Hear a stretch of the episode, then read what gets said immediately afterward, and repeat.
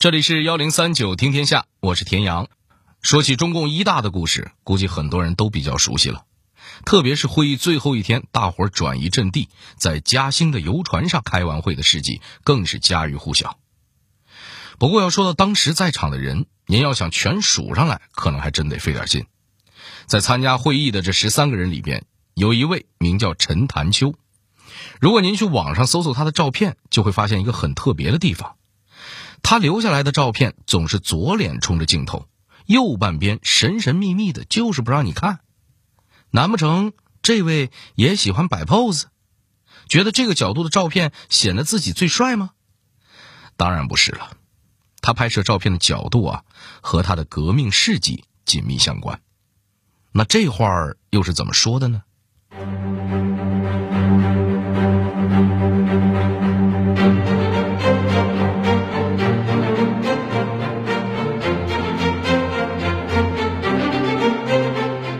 乱世中的青年，满腔热血和共产主义擦出了怎样的火花？办报纸、建学校，他怎样在培养学霸的同时宣传革命？上山打游击，遇到危险的救场王如何救自己的场？酷刑算什么？人在屋檐下，他为什么就是不低头呢？幺零三九听天下，田阳跟你聊聊陈潭秋的悲壮人生。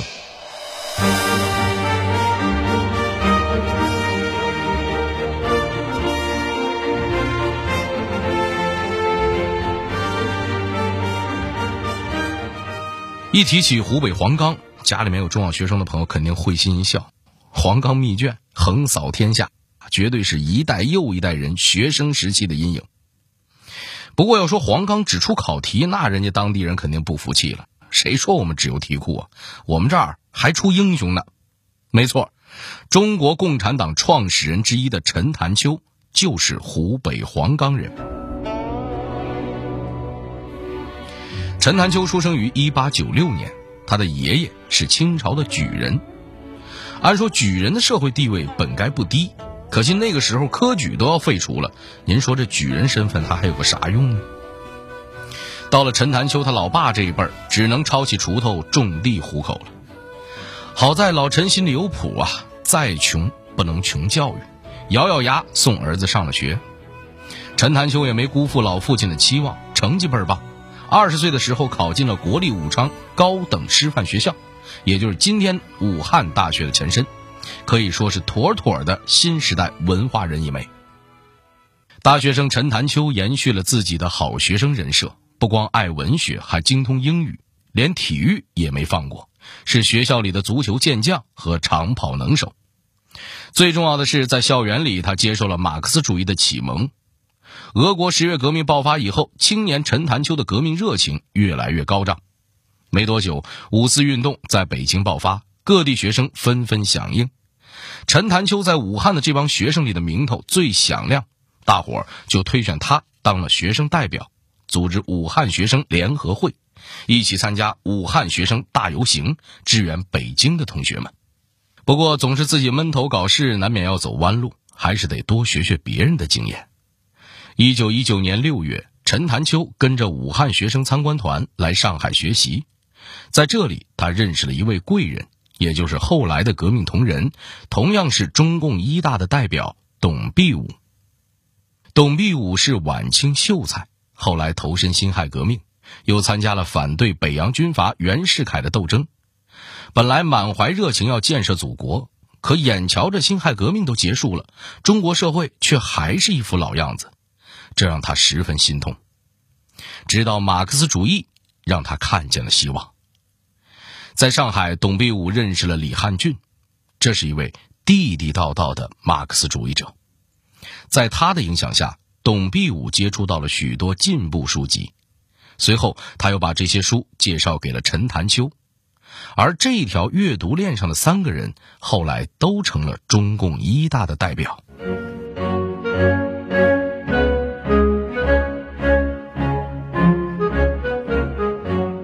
既是湖北老乡，又是革命同志，陈潭秋和董必武决定回老家一块儿干一番大事业。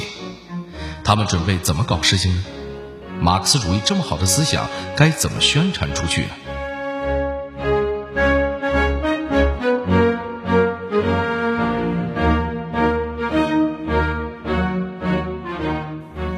正所谓白首如新，清盖如故。陈潭秋和董必武虽然是头回见面，可俩人志同道合，简直是相见恨晚。他们一起读书学习，最后决定，要想让更多的人了解马克思主义，还是得靠宣传、靠教育。于是返回湖北之后，陈潭秋就和几个同学一起创办了湖北人民通讯社，他自己当社长。那个时候，虽说报纸不算是新鲜玩意儿了。但要想从零开始办一家报社，还真不是一件容易的事。社长这个名头听起来风光，实际上什么活都得干，稿子不够了也得亲自上阵写，钱没挣多少，汗可没少流。后来陈潭秋又去帮董必武等人筹办武汉中学，一帮人到处奔走，腿儿都溜细了，终于让学校在一九二零年春天正式开学。招收了甲乙两个班的学生，陈潭秋担任英语老师兼乙班的班主任，平时就住在学校里和学生们一起生活。为了传播新思想、新文化，武汉中学全部用白话文教学，学生上课用的也是老师自己编的白话文教材，这在当时的学校里可以说是独一份了。在董必武、陈潭秋等人的努力下，社会主义革命思想在武汉中学传播开来。武汉中学成了马克思主义宣传的据点。可能您想问了，学校里从老师到学生都想着革命，那还叫学校吗？改成军校还差不多吧？您别急，人家学生的本职工作可一点没耽搁。一九二三年，武汉中学第一批学生结业，第二年就有四个人考进了国立武昌师范大学，也就是陈潭秋毕业的武昌高师。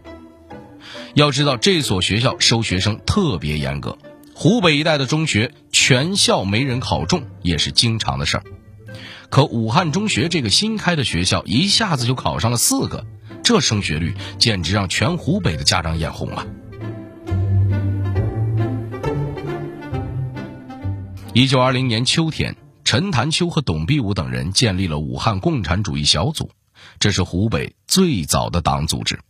也是全国最早建立的党组织之一。小组成立以后，陈潭秋利用在学校任教的有利条件，向学生宣传马克思主义，吸引了一大批先进青年。他们办起了社会主义青年团，团员来自武汉中学、武昌高师附小、湖北女师等许多学校。当时很多人都不清楚马克思主义到底是干嘛的。为了搞好工作呢，陈潭秋组织青年们学习《新青年》。《共产党宣言》等进步书刊，还自己写文章传播革命思想，可以说是组织宣传两手抓。一九二一年七月，董必武和陈潭秋作为武汉共产主义小组的代表，一起参加了中共一大。这次开会真可以说是一波三折呀！来开会的人都差点进了局子，会议资料什么的就更别说能保存下来了。直到一九三六年，中国共产党成立十五周年的时候，陈潭秋才写了一篇文章回忆这次大会。文章题目就叫《中共第一次大会的回忆》，发表在了莫斯科出版的《共产国际》杂志上。这是最早的纪念中国共产党诞生的文章，也是最早回忆一大召开及会议过程的文章。在这篇文章里，陈潭秋写道。大会进行到第四天的夜晚，突然闯进来一个身穿灰色长布褂的陌生人，说道：“我是来找各界联合会王会长，找错了房子，对不起。”说完就匆忙的离去。此时我们察觉有问题，立马终止了这次会议，便立即收拾文件分散离去。经过这次突击搜查，在上海已经不适宜再进行开会。于是决定乘坐火车到杭州西湖。可是到了上火车前，又想到西湖的游客太多，怕生出事端，临时改变行程，直接到浙江嘉兴城下车。随后到了嘉兴南湖，便租了一艘游船，准备在船上开会。这天早晨阴沉沉的，八点以后也有不少游船前来湖上。对于我们的会议进行很是不便。到了九点半以后，突然下起了大雨，其他游客纷纷都上了岸，这对我们开展会议很有帮助。我们很放心的进行了一天的讨论，直到晚上十一点才结束会议。中途下雨，天助我也，在游船上开完一大，这就是后来广为流传的红船故事。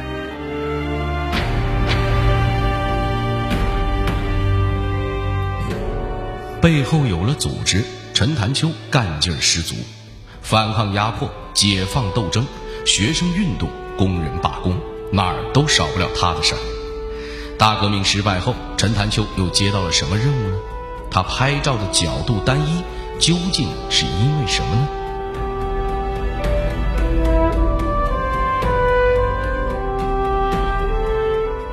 中国共产党成立以后，陈潭秋负责武汉一带的组织工作。在他的努力宣传下，武汉地区党组织的队伍不断的发展壮大。大革命时期，湖北成了全国党员最多的地方。同时，陈潭秋还特别关心群众运动。一九二二年，他伪装成记者，深入京汉铁路沿线调查工人生活，和李立三、刘少奇等人一起创办了工人子弟学校和工人夜校，帮助工人识字，宣传进步思想。当时有一个青年工人林祥谦，是个路见不平拔刀相助的热心肠，在同伴里挺有威信。为了改善劳动条件、提高收入，他曾经和工友们开展过小规模的罢工斗争。陈潭秋发现了这位人才，约他见面。林祥谦是穷苦人家出身，一直被那些自诩有文化的人看不起。他没想到，一个大学毕业的记者竟然能专门来见自己，还主动提出交朋友，心里那个激动劲儿就甭说了。陈潭秋经常和林祥谦促膝长谈，从工人阶级为什么总是受压迫说起，一直讲到只有实行共产主义才能解放。林祥谦在他的影响下，很快加入了党组织，还建立了工人俱乐部。一九二三年，京汉铁路工人举行二七大罢工，军阀吴佩孚派兵镇压。林祥谦不幸被捕后，因为拒绝下达复工命令而惨遭杀害。二七大罢工结束之后，陈潭秋作为组织者上了通缉令，他转移阵地，跑遍了湖北、江西、东北、江苏、福建等地，继续领导斗争运动。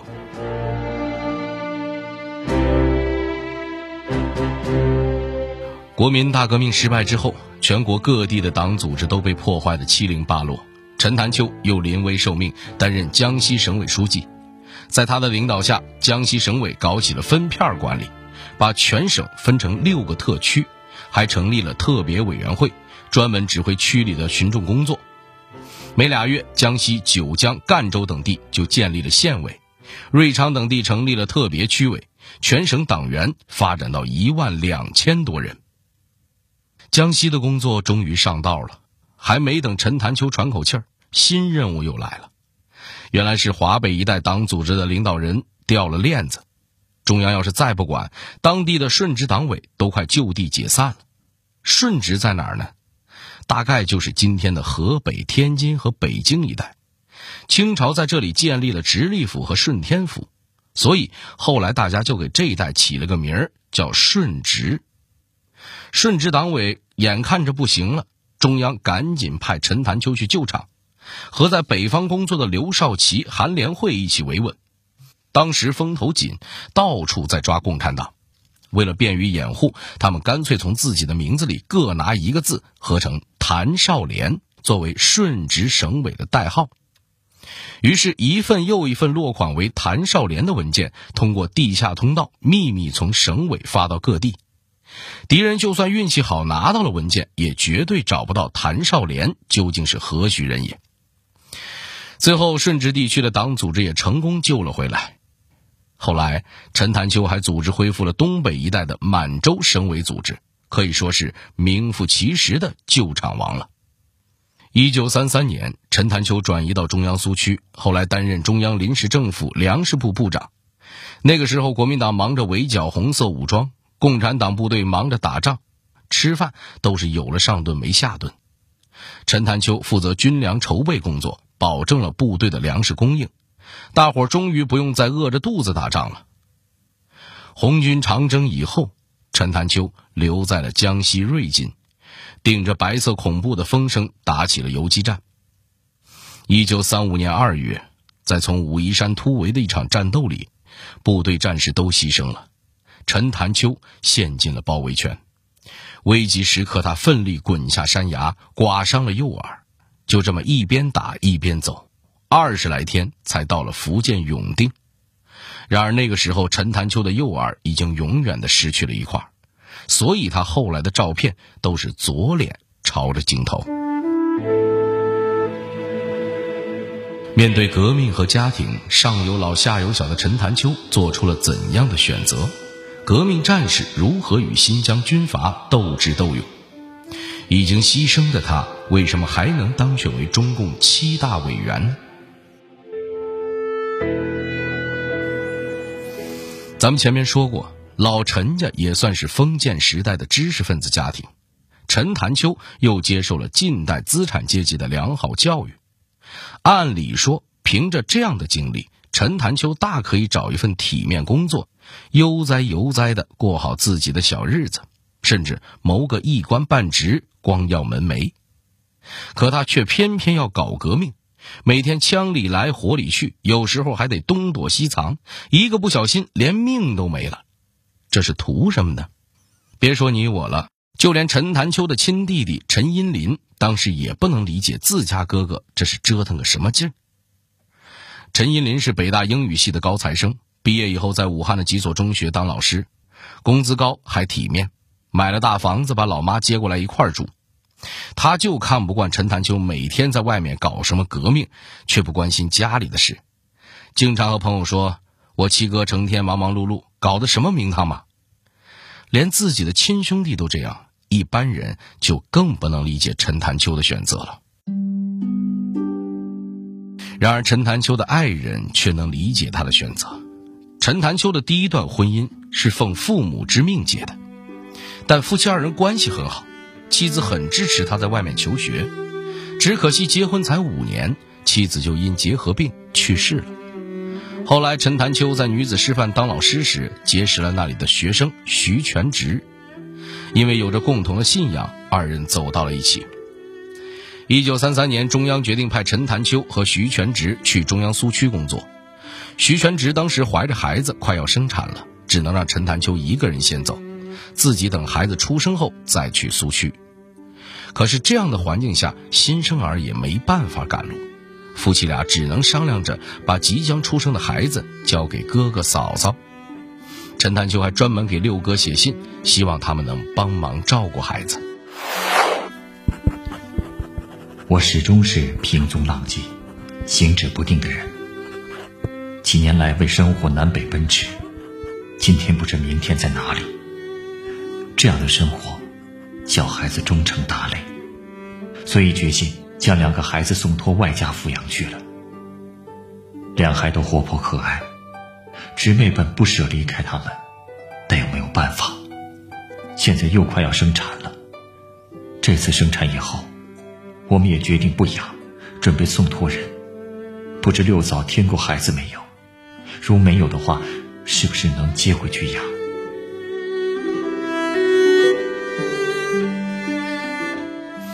然而，就在刚生完孩子，在准备去苏区的时候，徐全直不幸被捕，第二年在南京雨花台被杀害，年仅三十一岁。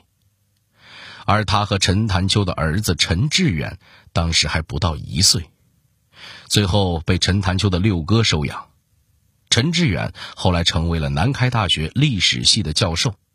他接受采访时说：“我没有父母的合照，我就把他们的照片放在一起。我无法想象，这样一个英俊帅气的小伙子，竟然有这样坚定的信念。”后来，我在父亲的书信中找到了答案。我当然也很困苦的，但现在生活困苦绝不是一人一家的问题，已经成为最大多数人类的问题了。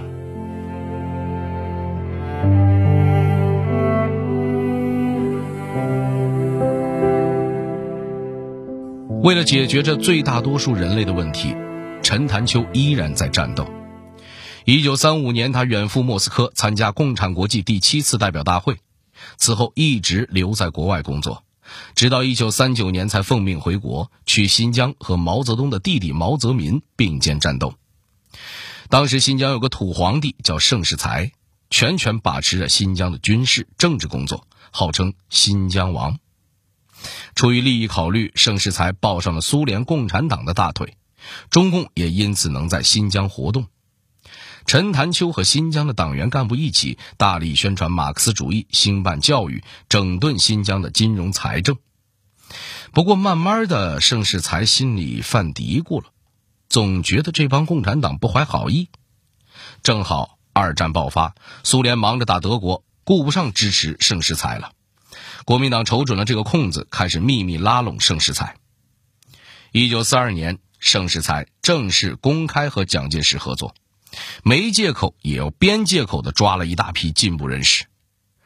危急时刻，陈潭秋决定把人马分成三批撤退，头一批是航空队飞行员，这都是技术人才；第二批是老弱病残和家属；第三批才是各地方的工作人员。当时有同志提出，陈潭秋应该第一批撤离，但他坚持要留到最后。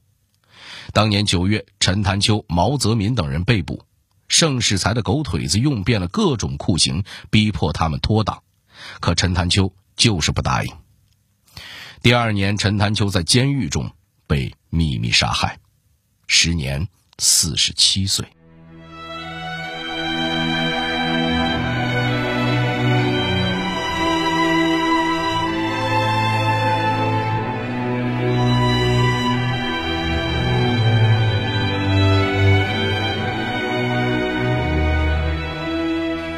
因为战争中信息隔绝，大家一直不知道陈潭秋已经牺牲了。一九四五年，在党的七大上，陈潭秋仍然被推选为中央委员。此时，陈潭秋已经去世一年零九个月了。